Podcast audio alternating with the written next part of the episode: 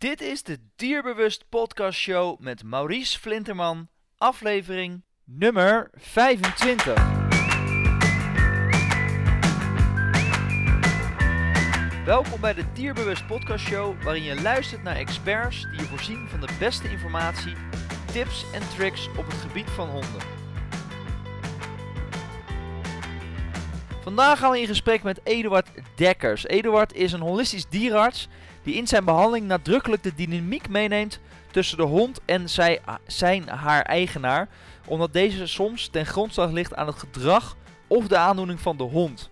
En door de behandeling van zowel de hond als door het inzicht bij de eigenaar in deze dynamiek ontstaat er een situatie waarin het dier kan herstellen. En dat is een belangrijk aspect, want we gaan het vandaag hebben over familieopstellingen bij mensen die je weer kunt gebruiken voor jouw hond. Hè, omdat jouw hond toch een spiegel is van het gedrag wat jij vertoont.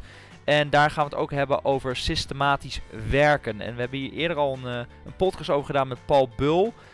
Het inspireert mij. Ik vind het erg leuk om op die manier psychologisch en zeg maar gevoelsmatig naar de hond te kijken. Dus ik raad je absoluut aan om deze podcast te beluisteren.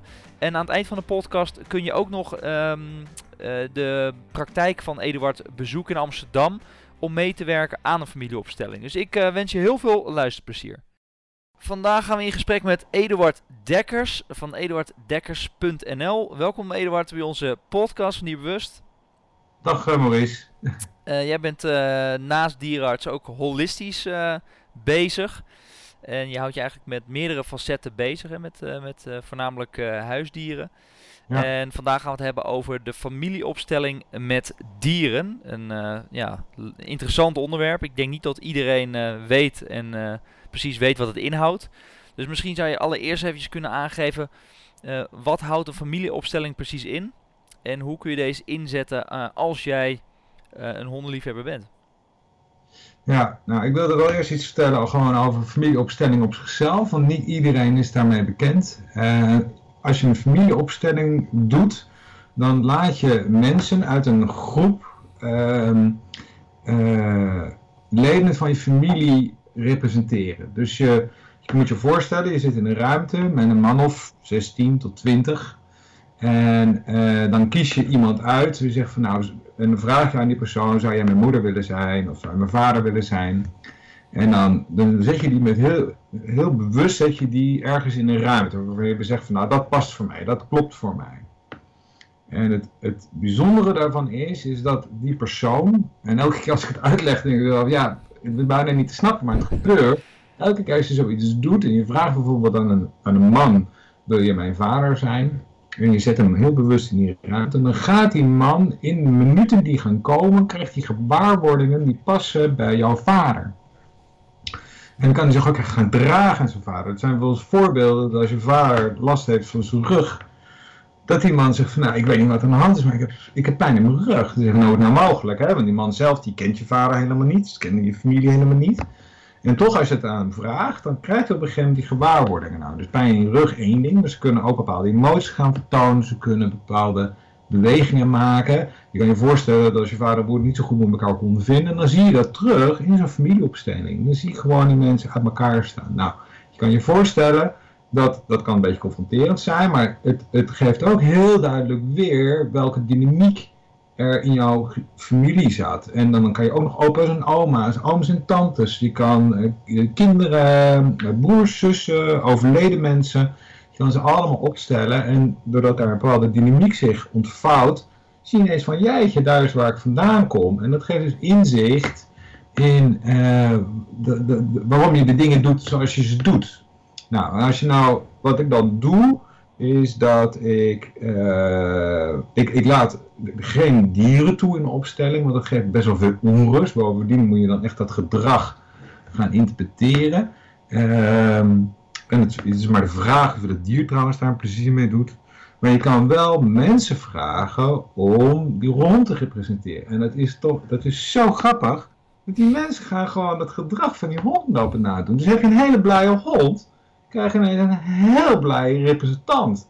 En als je een hond hebt die aan je kuiten kleeft, Dan doet die representant dat ook. En die kent die hond verder niet. Die voelt gewoon van, ik moet bij die baas zijn. Dus ik ga helemaal tegen die baas aan zitten schurken. Maar je hebt ook honden bij spreken die heel nerveus ergens onder een stoel blijven liggen. En normaal is daar thuis. Nou, dan hebben die mensen ook de neiging om weg te kruipen. Dus dat is heel onwijs gaaf om mee te werken op die manier. En voor mijn beeldvorming, want wanneer zou iemand dit willen doen, zo'n familieopstelling? Want dat klinkt, ik ben er niet bekend mee, ik heb er wel eens over gelezen. Maar ik kan me voorstellen dat voor mensen, wat je zegt, heel confronterend is. Maar anderzijds klinkt het misschien ook wat onbekend. Dat je zegt van oké, ik heb mijn vader, ik heb mijn moeder. En ik kies iemand uit een kring van, zeg even, 15, 20 mensen. Oké, jij bent mijn vader, jij bent mijn moeder. En die gaan dan ineens dat gedrag van jouw familie vertonen. Dat klinkt nog wat, ja, hoe zeg je dat? Onwerkelijk, laat ik het zo zeggen. Ja, maar dat is het. Zo klinkt het eigenlijk altijd. Als ik het vertel, dan zie je altijd bij de mensen wenkbrauwen omhoog gaan. Maar hoe kan dat dan? Ja, dat is bijna niet uit te leggen, maar het gebeurt wel. En kijk, ik ben dan opgeleid als begeleider van familieopstellingen. Dat is gewoon een opleiding die ik heb gevolgd bij Phoenix. En wat je dan leert is de dynamieken herkennen. Dus je herkent op een gegeven moment in het gedrag wat mensen vertonen, merken wat een onderliggende oorzaak kan zijn. En ik geef even een naar voorbeeld. Maar als je merkt dat bijvoorbeeld een moeder het naar beneden staat te staren en eigenlijk weinig zoeken geeft, dan doe je dat altijd wel door vraagstelling. Dus van, goh, waren er nog meer kinderen in je gezin? Kinderen die misschien zijn overleden? En vaak zegt zo iemand ineens van, ja, nee, dat klopt. Want ja, dat klopt, mijn moeder die heeft daarna een kindje gehad en die is vlak na de geboorte overleden. En dan, zo'n moeder, die aandacht kan dan ontzettend naar dat kindje zijn gericht, terwijl het kindje lang dood is, maar dat in het direct contact wat de vraagsteller dan heeft met de moeder, merkt ze wel van, mijn moeder is zo afwezig. Nou, in zo'n opstelling krijg je dan ineens een beeld waarom dat dan zo is. En dat geeft dan heel veel begrip en rust. Dus het lost eigenlijk een vraagstuk, kan het oplossen waar je mee zit? En dan zou het dan in dit geval, hoeft het niet eens iets in je familie te zijn. Het is iets waar je zelf bijvoorbeeld tegenaan loopt. Ja. En dat zou je door middel van een familieopstelling, zou je daar meer inzicht in kunnen krijgen, wat onderliggend de reden daarvan zou kunnen zijn. Ja, zeg je ik kan je daar wel een voorbeeld van geven. Enige tijd geleden in een familieopstelling stelde de vrouw een vraag over de angst die haar hond had elke keer bij de dierenarts. En zo'n klein beetje bang, enorm bang. Zo bang dat het dier bijna niet te behandelen was. Terwijl het zo door de dag heen ging het eigenlijk wel. Maar de dierenarts is zo bang. Nou, prima, kunnen we naar kijken. En dus die mevrouw die heeft iemand opgesteld voor die hond. Nou, die hond die vertoonde inderdaad wel wat angst. En die stond ook bij haar vandaan. En had daar toch eigenlijk heel weinig vertrouwen in. En toen heb ik ook gevraagd om iemand op te stellen voor haar moeder en voor haar vader. En toen bleek dat die moeder zeg maar een soort angststoornis had. Dus haar moeder was degene die heel bang was. Oké. En de vraagstelster, die had zich als het ware daarmee geïdentificeerd. Die wist niet beter. Die is geboren bij de moeder. En die wist niet beter van dat er altijd angst was. En die heeft zich dat als het ware een beetje eigen gemaakt. En daar reageerde die hond op.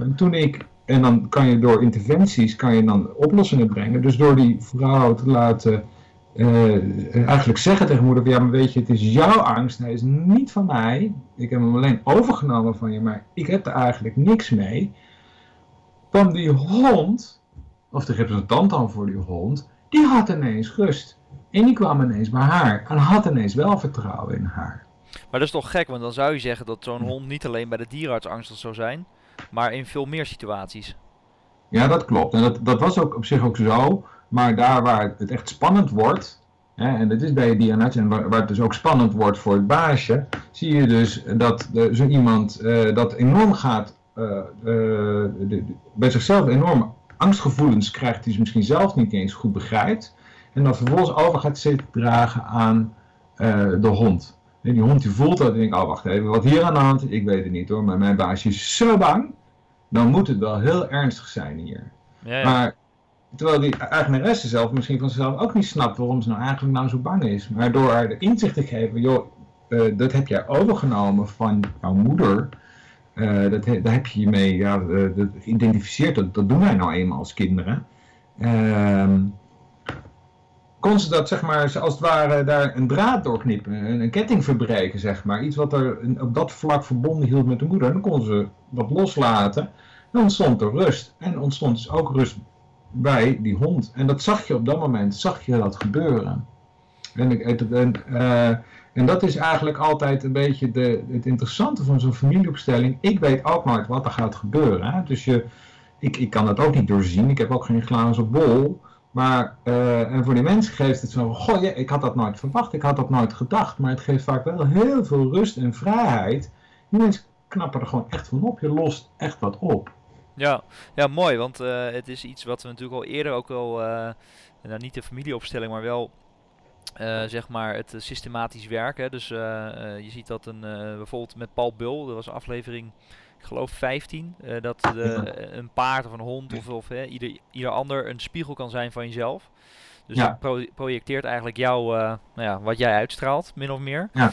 Ja. Maar wat mij heel erg integreert, Eduard, in dit geval, want jij bent dierarts, je hebt de opleiding daarvoor gevolgd, dus dit zal niet gelijk op jouw pad gelegen hebben, maar toch ben je hier in aanraking gekomen. Hoe is dat zo ontstaan? Ja, dat was eigenlijk bij toeval. Ik werkte toen op dat moment nog bij de overheid en ik was voor een congres in Wenen. En ongelooflijk saai congres overigens, maar er was één hele leuke lezing die echt waar ik echt helemaal flabbergasted van was. Dit werd gegeven door een Weense etoloog. Hè. Een etoloog is iemand die gedrag van dieren bestudeert.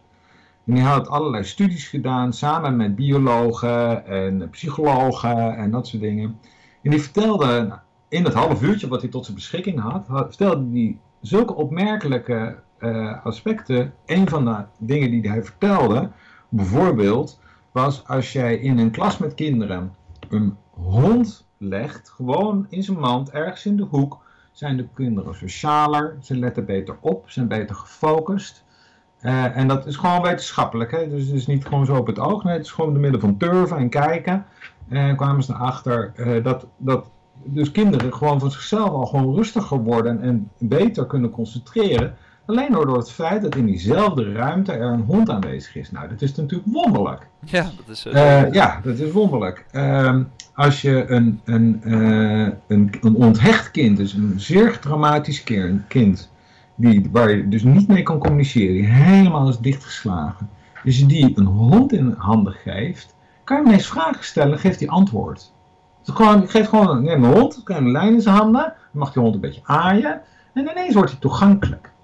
Dat is dus de ene kant op. De andere kant op is dat als je, in wetenschappelijk kan je mensen qua gedrag kan je onderverdelen, en als je mensen die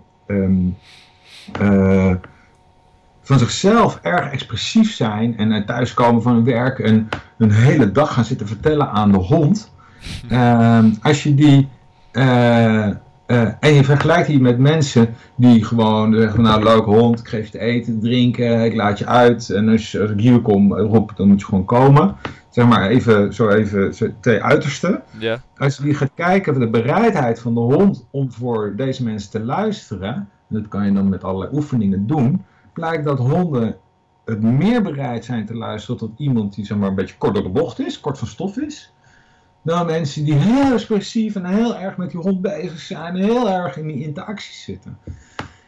En het geeft geen antwoord op de waarom, maar ik vond het wel ook boeiend. En toen kwam ik op een gegeven moment in aanraking met systemisch werken. Toen had ik aan de lijve ondervonden dat als je door middel van een familieopstelling zelf een inzicht krijgt, waardoor je als het ware een last van je afvalt of een inzicht krijgt, dat zonder dat anderen dat weten, en je naasten dat weten, welk inzicht je hebt gehad, ze wel ineens anders op je gaan reageren. Dat je denkt van, je doet een stuk rustiger tegen me, je doet aardiger tegen me, of ik heb met mijn dochter gehad, die was ineens een stuk zelfstandiger en een stuk rustiger. En dat was vlak nadat ik opstelling heb gedaan, toen dacht ik bij mezelf, als dat nou toch zo werkt, hè? Als het nou met mensen onder elkaar zo werkt, dat als jij echt door een ervaring, ik vind het is wel ervaringsgericht, door ervaring een bepaald inzicht krijgt. Waardoor mensen in je omgeving anders op je gaan reageren. Dan moet het volgens mij met beesten ook zo zijn. Dus toen ben ik daarmee aan de slag gegaan.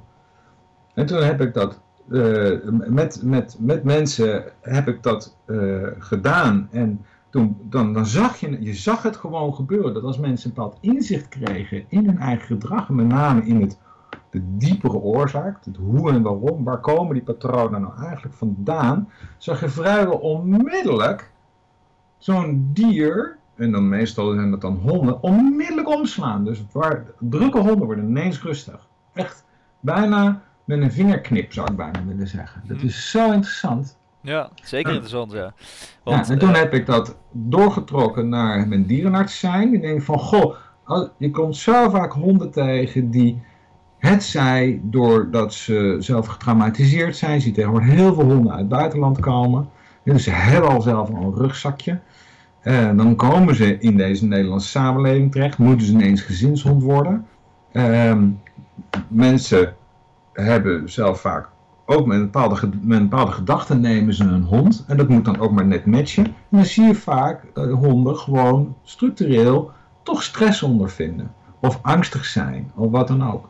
En op het moment dat ik dat merk dat daar iets in de interactie zit tussen die eigenaar en de hond. Nou, dan stel ik het altijd voor van, goh, ik merk, daar zit iets in die interactie. Ik merk dat die hond daarop reageert. Die heeft daar toch structureel toch wat last van. Oh, nog aan de telefoon. Ja. Dat zal je altijd zien.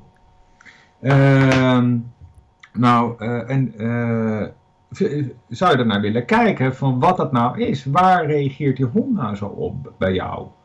En dit is vaak een interactie, hè? Dit is vaak... Het is, de eigenaar reageert namelijk ook op de hond. Snap je? Het houdt elkaar een beetje in stand.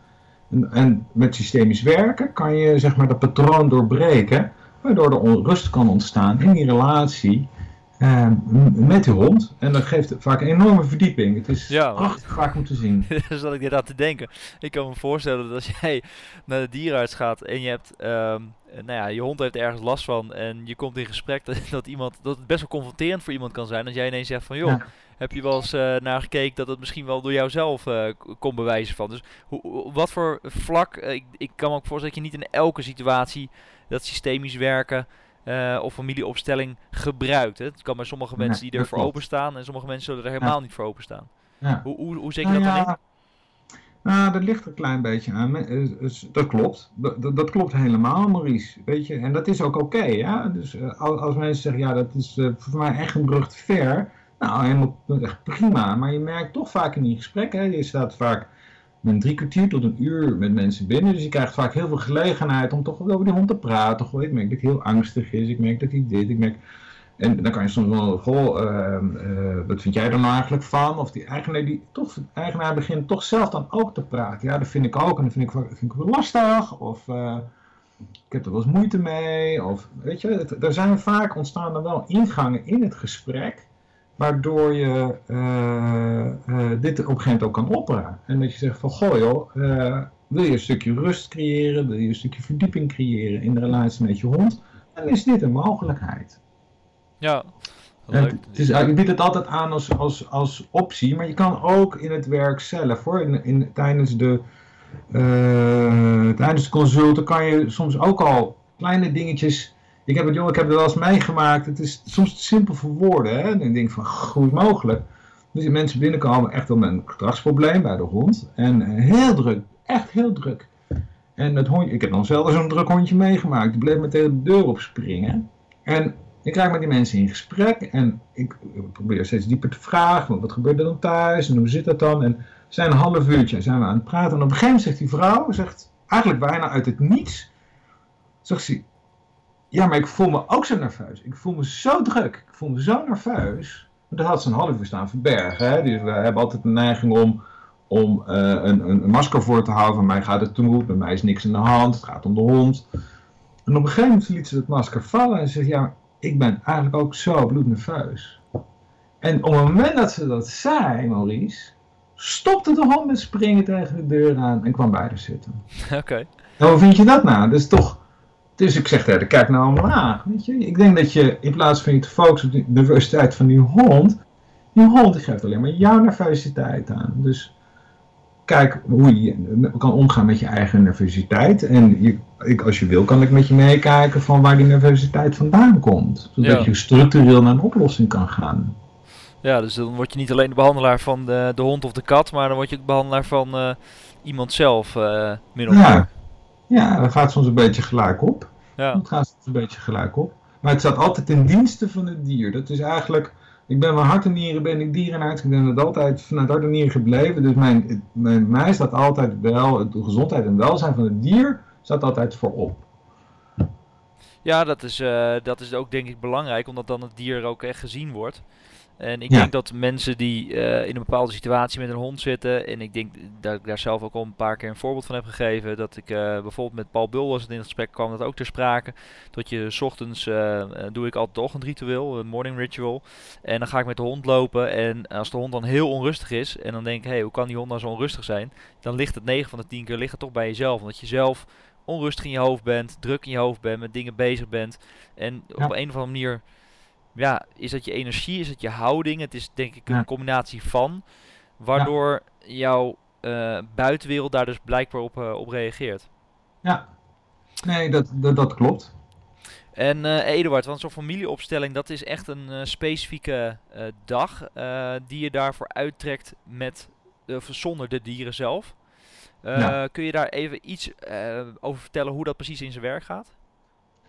Nou, ik heb aankomende vrijdag toevallig organiseer ik een ochtend. Ik heb dan 2 vragenstellers. Hoe gaat het in zijn werk? Iedereen komt binnen, je maakt met elkaar even kennis, je gaat even rustig met elkaar zitten. Dan creëer ik altijd wel een moment van rust en stilte. Dat is een beetje afhankelijk welke inspiratie ik dat heb. Dat mensen even, zeg maar, al hun besonjes, kijken of alle besonjes even buiten kunnen laten. En even de focus is op de groep en de vraagsteller. Wat ik dan vervolgens doe, is dat ik met de vraagsteller heel even kort in gesprek. Ik ken de vraagsteller altijd al, ik ken de achterliggende gedachten. Of wat de vraag waar de vraagsteller mee komt. Maar het is ook belangrijk, de vraagsteller zelf ook eventjes. Hè, die komen ook van huis en die hebben de kinderen net weggebracht. En nou, rennen. Dus dat eventjes van, oké, even rust op. Pas op de plaats. Heel even voor mijn beeldvorming en ook van de luisteraars natuurlijk. De vragensteller is degene die het ondergaat, min of meer, hè? Ja, het is degene die ondergaat. Ja, dus degene die ondergaat. En dan zitten we met elkaar in een kring. En degene die de vraag heeft, die de opstelling gaat doen, die zit dan naast me. Dus daar ga ik heel kort even mee in gesprek. Gewoon even zodanig dat hij echt wel even bij dat gevoel kan komen en bij het probleem kan komen. En dan vervolgens afhankelijk van de problematiek vraag ik sowieso natuurlijk om hun dieren op te stellen. En daarna gewoon vader, moeders of het kunnen ook partners zijn, het kunnen eigen kinderen zijn. Afhankelijk van de problematiek zoek ik mijn weg altijd een klein beetje daarin. Dus door te luisteren, door te kijken en door te vragen.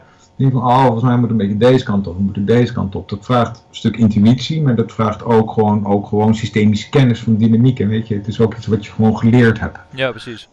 En de mensen die daaromheen staan, hè, die dus zeg maar de familie vertegenwoordigen min of meer, die hebben dan hun taak. Maar ik kan me ook voorstellen dat dat misschien wel weer in de emotie van hen terechtkomt. Hè, dat ze een bepaalde situatie moeten schetsen, dat ze dat ook op zichzelf betrekken. Hoe ga je daar dan mee om?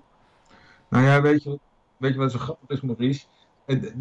De mensen die worden uitgekozen, die worden vaak niet voor niets uitgekozen. Ik ben zelf wel regelmatig representant. Je hebt wel eens van die dagen, nou echt, dat je uit je bed komt en denkt van, nou weet je, laat ik deze maar even overslaan. En je echt compleet in de weerstand zit. En je denkt, ik moet ook een representant zijn. Nou, vooruit dan maar. En nou, er naartoe. En dan de grap is dat dan word je vaak opgesteld of...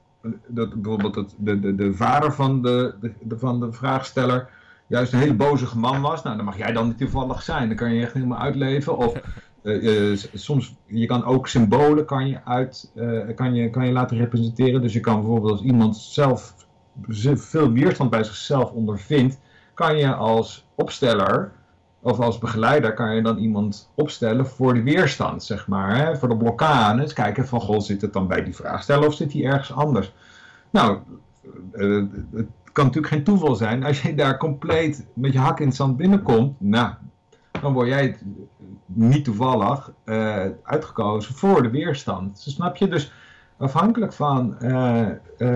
je brengt altijd dat stuk van jezelf in, dat klopt bij de persoon of het symbool wat gerepresenteerd moet worden. En dat gaat puur intuïtief vanuit degene die de vraag stellen. Dat is allemaal, ja, dat is allemaal intuïtief. Maar er zit eigenlijk nooit toeval in. Ja, dat is wel grappig. Het zijn ook bepaalde affirmaties, hè, dus beperkende gedachten of gedachten die je hebt in je hoofd, waardoor je dus ook bepaalde dingen wel of niet kunt. Of waardoor je bijvoorbeeld niet een stap verder komt. Dus het is wel heel interessant. En als iemand daar anders je dan bij kan helpen. En dat die affirmaties, die beperkende gedachten over jezelf misschien al dieper ligt vanuit natuurlijk je moeder of vader of broer of zus. Ja. Dan is het natuurlijk wel heel mooi als je dat proces leert herkennen. En dat je er vervolgens ook anders mee kan omgaan. Ja, heel mooi. Ja. En jij hebt vrijdag de 13e januari 2017 zitten we nu. We nemen dit op woensdag. Dus het is vrij kort dag wel. Maar we gaan zorgen dat dit nog steeds nog wel bij de mensen komt. Hoe laat start dat vrijdag? Want jij hebt nog plekken over, weet ik. Ja, de ochtend duurt strikt genomen van 10 tot 1 met inloop vanaf 9:30. En het is in Amsterdam, locatie in Amsterdam. En er zijn daar nog plekken over voor representanten. Ze zijn van harte welkom. Mensen zeggen van, goh, jeetje, ik wil dit wel eens dichtbij meemaken. Nou, ze zijn van harte welkom.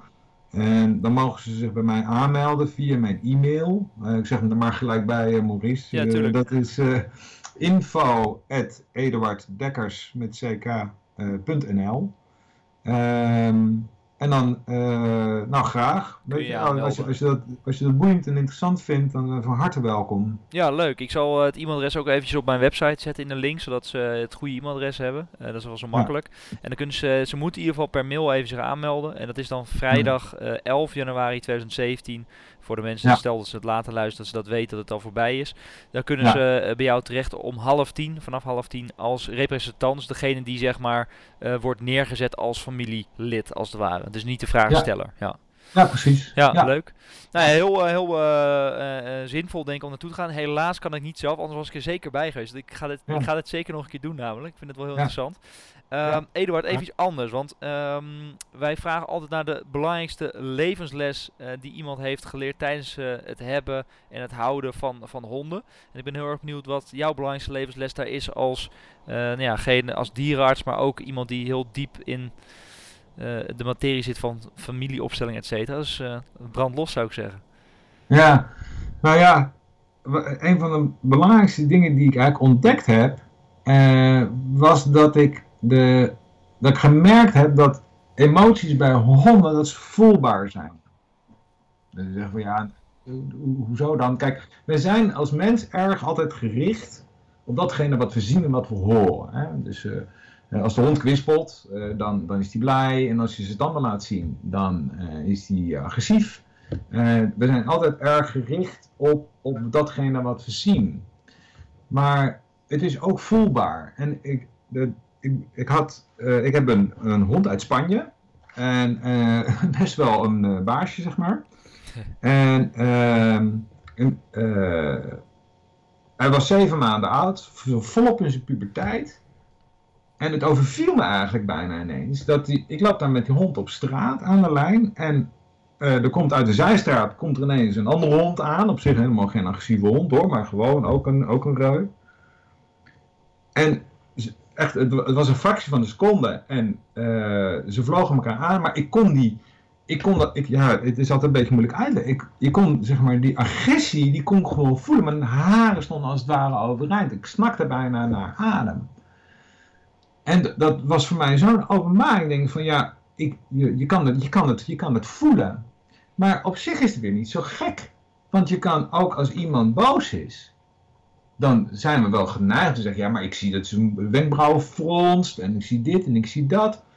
Ja, dat is een deel van de informatie, maar je kan ook bij iemand voelen, je kan een huis binnenstappen en dan is er gewoon, dan kan als het ware elektriciteit zijn. Weet je, dat je denkt van, jeetje, wat is hier aan de hand? Dus op zich is het niet zo heel veel wonderlijk, datgene wat een dier uitstraalt, dat je dat kan voelen. Want je kan het bij mensen onder elkaar ook voelen. Dus waarom kan je dat bij een beest nou niet voelen? Maar andersom werkt dat dus ook. En dat is natuurlijk ook een beetje wat Paul Buul ook natuurlijk ook wel vertelde. Maar je kan daar zelf dus ook mee spelen. Dus je kan op een gegeven moment, dat heb ik ook geperkt. Dus dat je op het moment dat je merkt van, oh, mijn hond komt niet bij me. En je voelt, ik vlieg in de frustratie. En dat je bij jezelf, als je weet waar die frustratie vandaan komt. Dan moet je dus wel even zoals het ware een klusje bij jezelf doen, zeg dan altijd maar.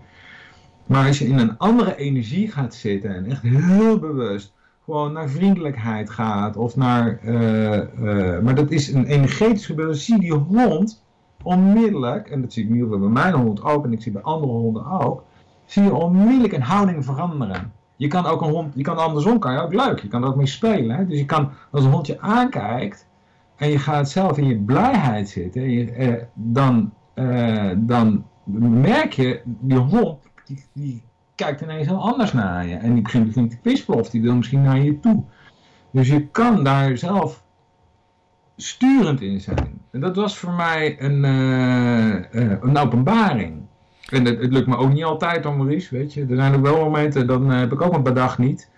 Maar dan merk ik, en dat is wat jij ook aangeeft, dan merk ik het onmiddellijk aan mijn hond. Als ik dan bij het einde van het bos ben en ik moet hem aanlijnen. Dan staat hij me echt zo aan te kijken, van zo, wie wilde je daar voor mij gaan brengen? En dan sta ik hem eerst aan te kijken, en jezus man, kom dan maar mee, ik heb niet zoveel tijd. En dan denk ik, ah ja, wacht even. Ja, dus dan zak ik in mijn energie, en dan zak ik eerder in de waardering, en waardering eigenlijk naar hem, en dan, en blijheid. En dan zie je die hond onmiddellijk, zijn oren die beginnen te zakken, en hij komt gewoon bij me. En dan hoef ik eigenlijk niet zoveel te doen. De vraag nog steeds zelf, kom je hier? Maar ik heb gemerkt dat heel veel zit hem eigenlijk, dat is eigenlijk de essentie van mijn betaal. Het zit hem gewoon in energie. Energie aanvoelen, uitwisseling, daar zit het hem in. Het is een voortdurende dynamiek, een voortdurende wisselwerking. Op het moment dat je daarvan bewust bent, dat gebeurt, en bewust bent van wat je daar zelf in doet, dan kan je daar ook in sturen. En ik zet dat dus ook in mijn dierenartspraktijk. Dus ik kan echt mensen die met honden die echt heel bang op tafel komen, dan zak ik heel erg in mijn energie. Echt helemaal in het vertrouwen gaan. En dan zie je die honden echt gelijk een stuk rustiger worden. En wat ik me afvraag, Eduard, is, want de hond neemt in dit geval jouw energie over. Hè? Want je zegt energetisch gebeurt er iets waardoor jouw hond op een andere manier gaat, of in ieder geval jouw spiegel is min of meer. Maar kan het ook zo zijn dat jij de energie van de hond overneemt? Nou, laat ik het zo zeggen. Het overnemen wil ik niet zeggen, maar het kan wel iets met je doen. Kijk, en dat zegt dan weer iets over jezelf. Dus stel dat je een hele hectische hond hebt. Een hond die heel druk is. Die gewoon van zichzelf, hè? Gewoon, dit is niet omdat hij per se op jou reageert. Nee, dit is gewoon zijn eigen rugzakje. Waardoor dit... Dan kan het wel zijn dat als bepaalde dingen dan niet lukken en dat je dan op een gegeven moment dat drukke gedrag van zo'n hond, dat bij jou dan frustraties opwekt. En dan zit je dus in spiraal, dan zie je echt in zo'n escalatiemodel. Hè? Dus dan, en dan is het altijd interessant van waarom kan je daar nou niet emotioneutraal naar kijken? Wat gebeurt er nou bij jou? Dat kan zijn dat er onmacht zit, er kan boosheid zitten. En de grap is dat daar... hoe moet ik dat zeggen, dit vaak herkenbaar is. Ik vraag vaak aan de mensen van, herken je die situatie? Dus daar waar ze aanlopen tegen collega's op het werk, waar ze dan misschien geen vat op hebben, dan ontstaan diezelfde frustraties en boosheid kan ontstaan, een gevoel van onmacht. Of het kan met de kinderen zijn, of het kan in verkeerssituaties zijn. Dus het herhaalt zich vaak wel. Het heeft niet alleen maar met de hond te maken. Dus, maar je kan je wel voorstellen, dat als jij in jezelf ook in frustratie gaat zitten, dan raak je uit het contact met die hond. Ja, en dan ben je alles kwijt. En dan probeer ik al met die mensen gewoon te kijken van, goh, waar komt dat gevoel van onmacht nou vandaan? Want als je daar aan kan sleutelen en dat kan oplossen, dan kan je als het ware veel neutraler naar het drukke gedrag van je hond kijken. En daar is de hond dan vervolgens weer mee gebaat. Snap je wat ik bedoel? Ja, zeker. En wat ik dan ook denk is, want ik ken ook mensen die natuurlijk een roedelhonden heeft.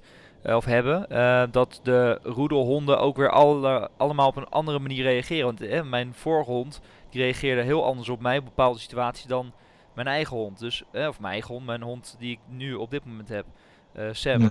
Dus snap ik bedoel, elke hond en elk mens zal ook weer anders op jou reageren natuurlijk. Dus het is ook, het is een harde klus lijkt mij. Ja, maar dat maakt het juist zo ontzettend leuk en boeiend, Maurice.